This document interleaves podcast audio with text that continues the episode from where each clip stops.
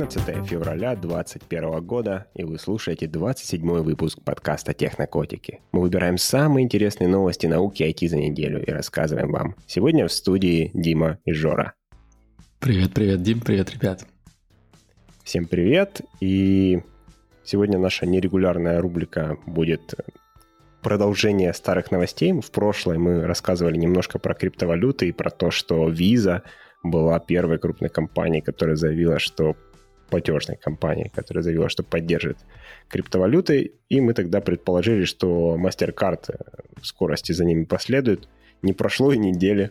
MasterCard заявил, что они поддержат криптовалюты, но при этом они сказали, что у них будут изначально так называемые стейблкоины. То есть это неизвестные всем там биткоин и эфириум, это такие новые криптовалюты, которые на самом деле просто электронные сертификаты на что-то существующее физически, на доллары там или на драгметалл. Такая вещь.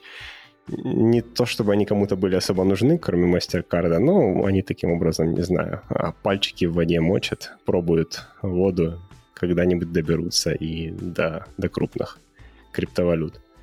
А еще мы говорили, что сам майнинг — это такая энергозатратная операция, и люди тратят на это кучу времени, денег и энергии. И вот я нашел статистику для сегодняшнего выпуска, сколько биткоин предположительно э, по оценкам использует электроэнергии. Как ты думаешь, Жор? Там на уровне, не знаю, вот Сейчас? Там... Сегодня да. имеешь в виду или там когда-то раньше? Нет, сегодня, ну вот, знаешь, вот, вот, вот сейчас кто-то там работает, майнит, там, не знаю, масштабы там деревни, города, там, мелкой страны, один крупной бит... страны. Один биткоин?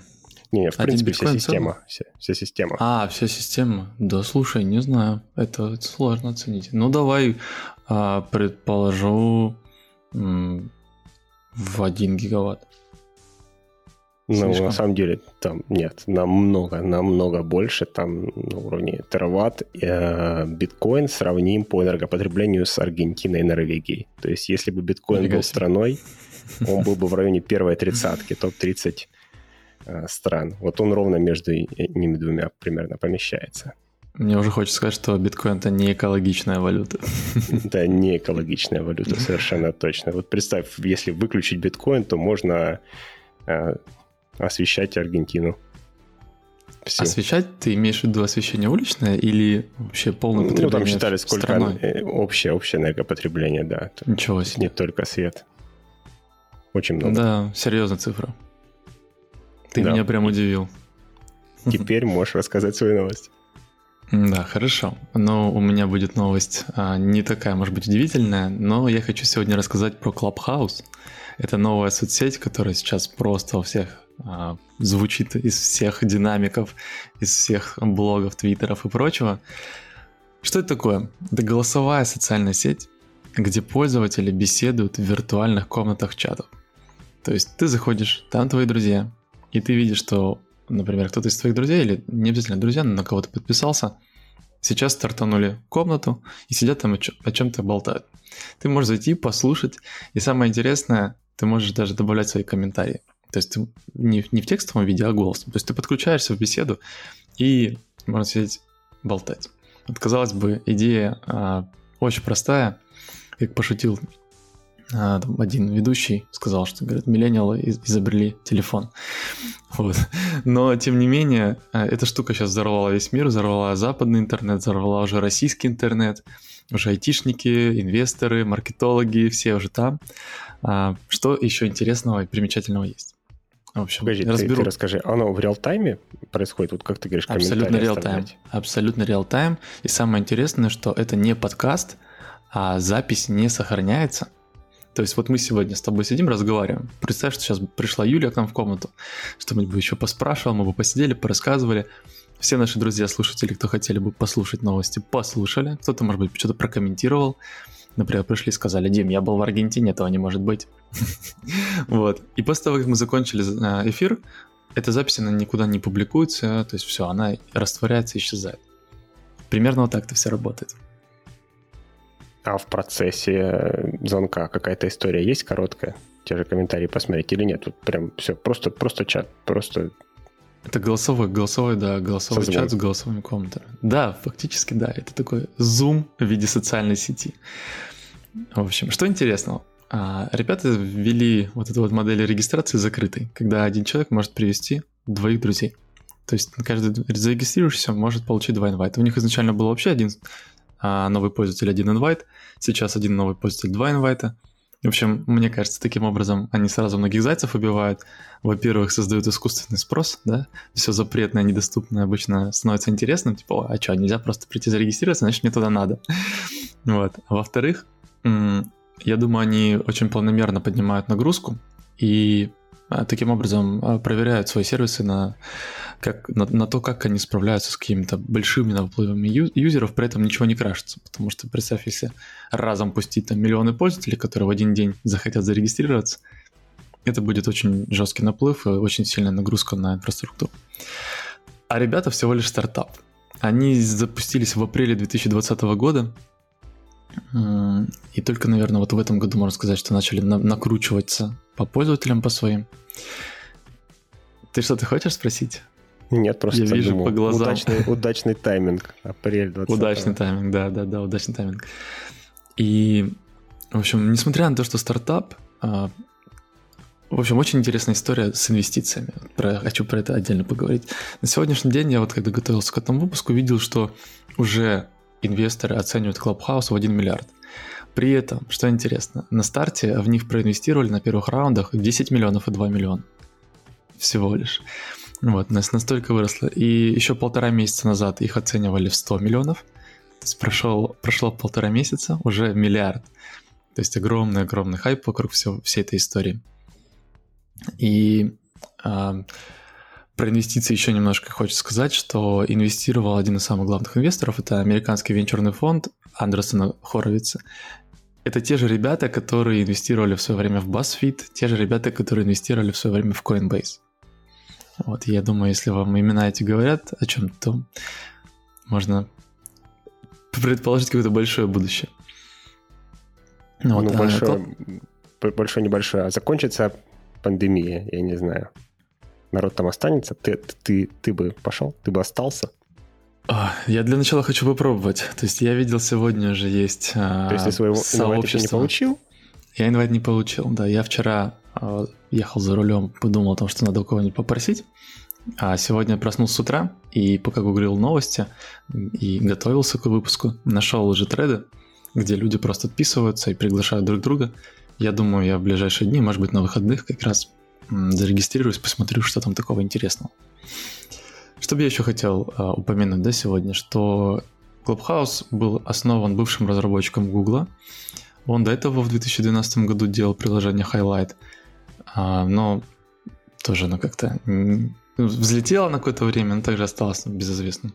Потом была еще а, соцсеть Shorts, где участники делились друг с другом своими фото, видео в режиме реального времени.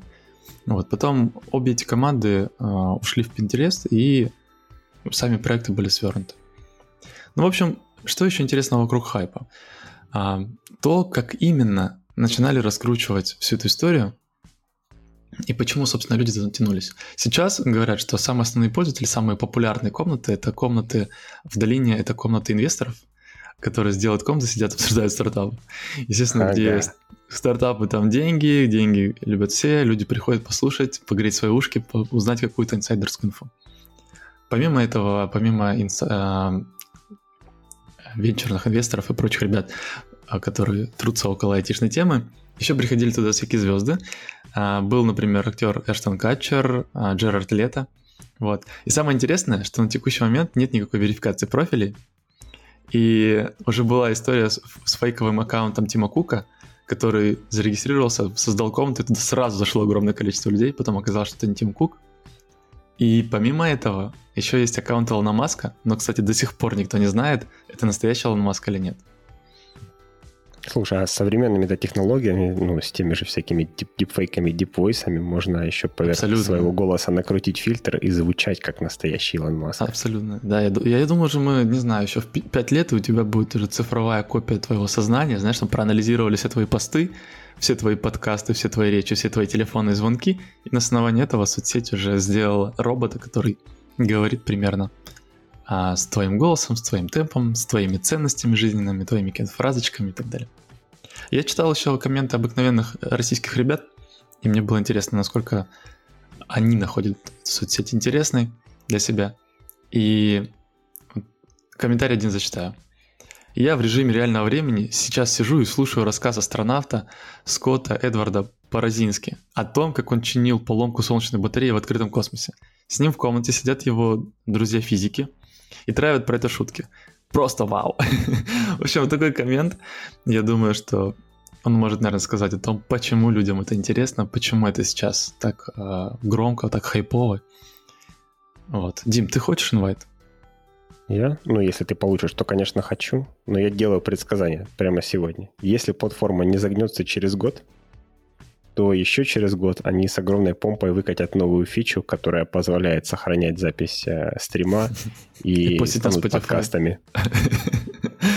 Да, ну интересно, я тоже сомневаюсь насчет того, что они проживут год, хотя в целом идея действительно ну, такая какая-то новая, хотя принципы используются старые, но вот за счет, наверное, людей, за счет вот этих вот комнат а, есть, есть какая-то новинка. Давай к твоей новости перейдем. Да, у меня, конечно, будет все сильно серьезнее. Я бы сказал, даже чересчур серьезно, но я не мог мимо пройти, потому что, мне кажется, это будет большая вещь. Новость из мира биологии – значит, ученые, как обычно, разработали модульный а, белок для детекции коронавируса. Вот такая новость.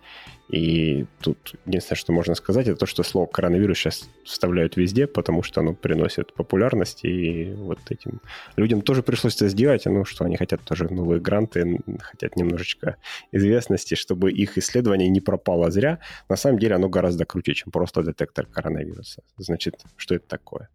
Это модульный de novo а, белок. А, что означает de novo? Это такая фраза, которую сейчас биология использует для всех белков, которые спроектировали на компьютере. Это очень сложная задача, рассчитать, как он свернется. Ее полноценно решать до сих пор никто не умеет, но как-то более-менее научились на мощных компьютерах просчитывать маленькие белки. Это мы, кстати, еще не рассказывали про нейронку AlphaFold, которая в прошлом году все рекорды била в этой дисциплине. Но про это отдельно. Вот. А, слово «модульный» означает, что они в своем белке могут менять кусочки. При этом он ну, как бы не сломается у него, он продолжит функционировать как и есть, эти кусочки как бы почти не влияют а, на его структуру. Вот. И теперь из всего этого они собрали что? Они собрали белок, который похож по виду на, знаешь, хлопушку из кино, который эти дубли отмечает. Такие у него две половинки, mm-hmm. как ножнички. Одна потолще, одна поменьше. И, значит, а, тупые ножницы такие. Если эти ножницы раскрыть, а, то в середину аккуратно помещается второй белок, который они разработали. Он такой, они его называют ключом. Первую часть они называют клеткой, кстати, ну, в смысле, знаешь, как птичья, а вторая ключиком. Да, да, угадаю, первый разрезает второй? А, он не разрезает, он туда вставляется между этими двумя половинками. Вот.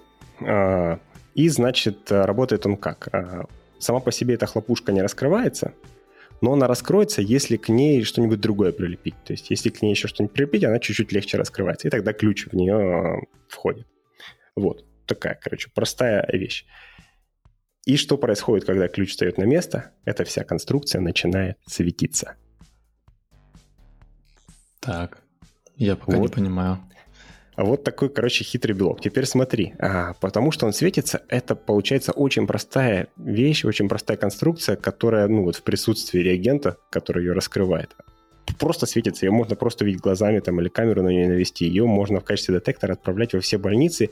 Ей очень просто пользоваться. Ты смешал ее с чем-то, оно засветилось. О, значит, я нашел свой результат. Ну, в данном случае, допустим, был для примера а, коронавирус. А модульность ее заключается в том, что вот этот вот краюшек э, этих, значит, ножниц этого, этой хлопушечки, они могут менять по своему желанию, и он будет прилепляться к разным другим веществам на, на их выбор. И они сделали детекторы, вот пока тестировали технологию, уже сделали детекторы на гепатит Б, ботулизм, лимфому, коронавирус, причем и на сам коронавирус, и на антитела к нему. То есть оно действительно очень модульное и действительно легко а, ну, подобрать нужный ключик, нужный вот этот а, наконечник.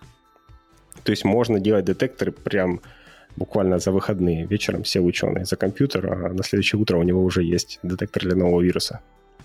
Дима, можно сделать так, чтобы когда ты смешивал с пивом, этот белок, он светился, реагировал на пивные молекулы? Наверняка. Мне кажется, это просто идеально работало бы. Понимаешь, Думаешь, сразу во все, во все поликлиники просто тест на коронавирус, то люди собирались бы толпами, чтобы прийти. Ты приходишь, тебе наливают пол-литра свежего, нефильтрованного, ты выпиваешь. Засветился? Ага, болен. Не засветился, идешь домой счастливый. Возьм, возможно, наоборот, пути возьмешь еще гаишники, гаишники будут его использовать, чтобы тестировать на всякие новые вещества, для которых еще не придумали хорошую трубочку, кстати.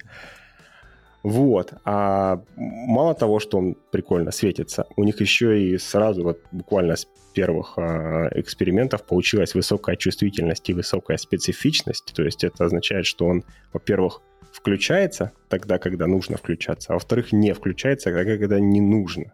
Это такая важная вторая половинка, ну то есть он не срабатывает просто так на все подряд, и коронавирус с пивом не перепутает. Круто. Слушай, мне кажется, что вообще коронавирус сделал, заставил общество сделать огромный рывок по многим направлениям. Мы вот с коллегами обсуждали недавно, что сразу буквально заработали даже в маленьких городах Яндекс Еда, доставки всякие там от ленты, доставки от сбермаркетов. И у тебя весь этот рынок ожил. Доставок, приготовление еды, а, заказов вот всего-всего-всего на дом – и вот помимо даже каких-то социальных да, вещей, и биотехнологии сильно развивались. Причем, да, сейчас как бы все делают упор на коронавирус, но я думаю, как только вся эта история закончится, а технологии-то останутся, все эти изобретения, патенты останутся, и мы сможем их использовать в дальнейшем – да, и именно поэтому мне эта новость показалась такой крутой. Смотри, они чуть-чуть потестили, у них уже есть куча детекторов, да, на кучу разных болезней. Для многих болезней детекции сейчас есть, ну, даже те же белковые переключатели, ну, то есть белки, которые меняют какую-то свою функцию в присутствии чего-то еще. Но она может быть их не настолько эффективная. Да, их вот использовали и раньше. Их использовали раньше, но их было сложно получать, то есть их брали в основном из природы. А теперь, ну, ты просто садишься за компьютер, дизайнишь белок, и все, он готов к производству, причем, скорее всего, это будет дешевле, скорее всего, это будет э, ну, достаточно легко произвести, легко пользоваться. То есть какие будут завтра новые диагностические средства, даже ну, невозможно представить, скорее всего, их будет просто сотни. Э, и это ведь только начало. То есть угу. вот они сделали такой шажочек, там явно есть потенциал, ну, во-первых, они как бы просто, да, упростили всем остальным ученым после них а, ну, работу. А во-вторых, ну, вот эта светящаяся часть, ее же тоже можно переделать. Он же у них модульный. То есть если там будут дальнейшие какие-то развития этой технологии, представь, что вместо светящегося куска туда вставят какое-нибудь, не знаю, лекарство, какой-нибудь токсин, а, который, например, рак убивает, да, это, ну, лекарства от рака, они вредны для тебя самого, да, но они убивают, они убивают тебя немножко, убивают твой рак. А если их можно будет доставлять вот с помощью такой штуки, чтобы она активировалась прямо вот в том месте, где нужно, прямо на уровне клетки, то она станет гораздо безопаснее. То есть с ее помощью в будущем, возможно, и лекарства начнут делать. Конечно, я вообще в этом не сомневаюсь. В общем, мне, мне кажется, что есть все шансы, что она, ну, если не будет такой же знаменитой, как а, CRISPR-Cas, то, как минимум, там, не знаю, на, на следующей ступеньке пьедестала там последних крутых биотехнологий за 10 лет а, окажется. Круто, круто. Ну что, ждем тогда результата. В общем, да, есть плюсы в коронавирусе. На этой да-да-да. Позитивной ноте мы, наверное, прощаемся с вами. Присылайте нам инвайты, заходите в наши социалочки. Что еще? Приходите в телеграм-канал. Точно. И да, обсуждайте, обсуждайте новости вместе с нами вживую, если вам интересно. Да. Всем пока. Хорошей недели. Пока.